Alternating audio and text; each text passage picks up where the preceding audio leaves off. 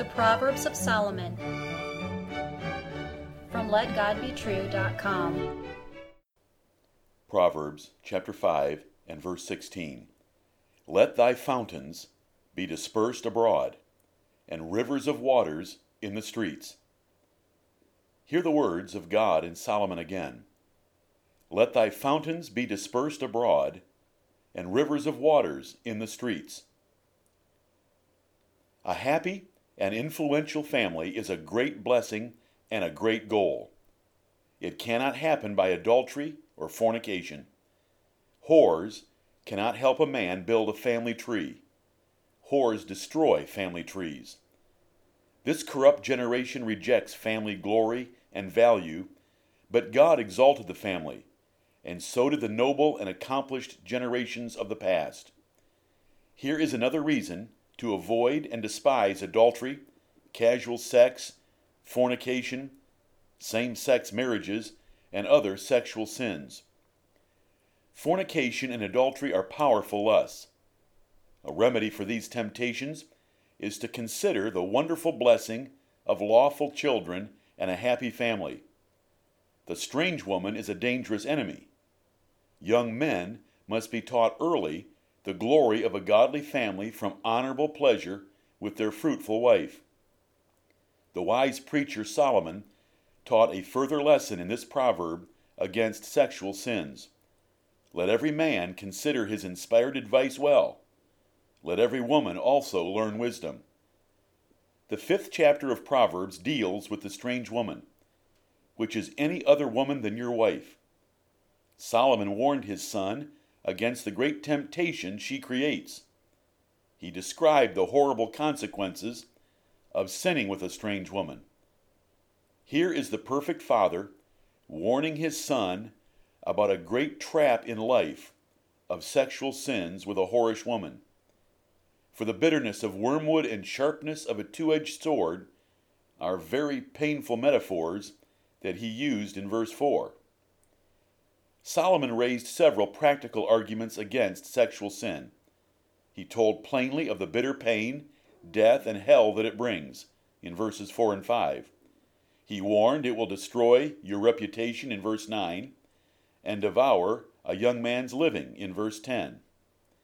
He warned about the pain of it, a violated conscience in verses 11 through 14. He commanded loyalty to his lawful wife in verse 15 and fascination with her body and lovemaking in verses 19 and 20. Solomon warned of God's judgment for sexual sins in verse 21 and the addicting nature of sexual liberties in verses 22 and 23. Here in this chapter of Proverbs is excellent, practical wisdom against sexual sins. Sexual enjoyment of a wife is one of God's greatest gifts to man. It is honorable in the sight of God it is to be used frequently and wisely to the complete pleasure of both husband and wife. And it is a great remedy against wandering lusts. It is described as drinking waters out of your own cistern and well, in verse 15. For men should satisfy their sexual thirst from their own wives only. But this proverb, this chapter of Proverb, contains even another argument against the strange woman.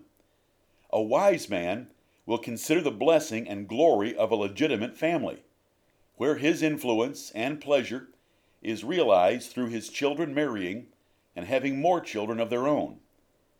These are the fountains and rivers which a man should desire and enjoy. By lawful offspring, a man can disperse influence and glory abroad in the streets of his city. Children resulting from sexual sins are not like this. Men are ashamed to admit bastards are theirs. Bastards are a perpetual reminder of shame. Jephthah is a good example in Judges chapter 11. Even God the Father spoke of them disrespectfully in Hebrews chapter 12. While a man may love a child born out of wedlock, the trouble and difficulties are great. The example of Isaac and Ishmael prove this clearly, even though Abram did marry Hagar in a certain way. Solomon pursued this practical argument against the strange woman for three verses, verses 16 through 18. A man should delight in the natural use of his wife. He should desire and enjoy her conception, pregnancy, and childbirth. He should rejoice with his wife, being a mother of children. Here is something the strange woman cannot offer the creation of a legitimate and godly family for the glory of God and the pleasure of two noble parents. The fountains of a man are his children, who are able to have more children of their own, bearing his name and character. Jacob, or Israel as he was renamed by God, was a fountain. He had twelve sons, and Judah was one of his rivers of waters, for he grew into a mighty nation. The nation of Israel was the fountain from Israel, or from Jacob. Balaam also used creative metaphors from water for Israel's great increase.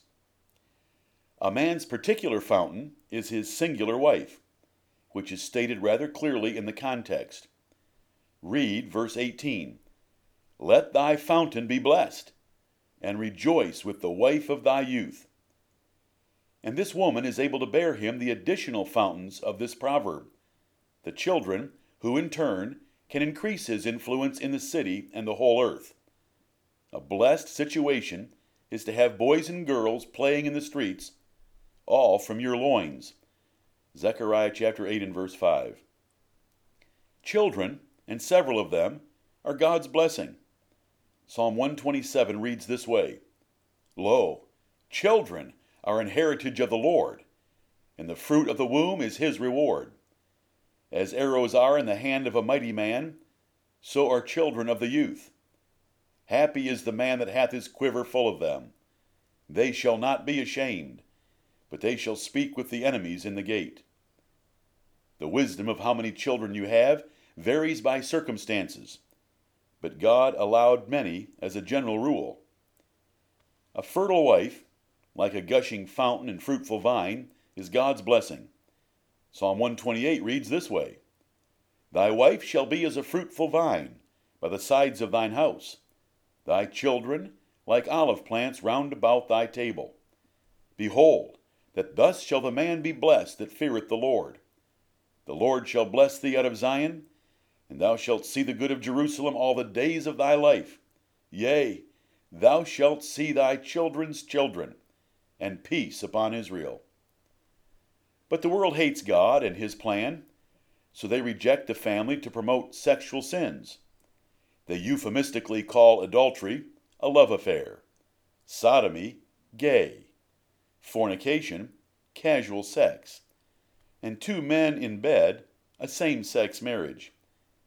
The educational and entertainment industries and combines lead this revolt against God's plan for families and instead glorify base couplings that are below those of animals, which instinctively know mating is for producing offspring. The rule of wisdom in this proverb is helpful in selecting a spouse. A woman desiring to be a mother will likely find a matching prince. A woman belittling motherhood will get a player instead.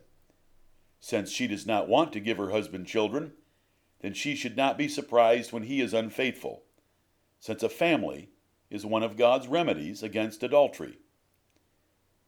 Young men should be taught the glory of a pregnant wife and a nursing mother. Conception should be praised, pregnancy enjoyed, childbirth celebrated, nursing exalted, and children esteemed highly. The present generation is perverse, for pregnancy is generally avoided. It is thought a burden and judgment when it does occur. God forbid such folly. Let the righteous raise the birth rate and increase their numbers in the world. If a man took this great blessing seriously, he would have no desire or time for a strange woman, who cannot build with him a noble family tree with approval by God and men.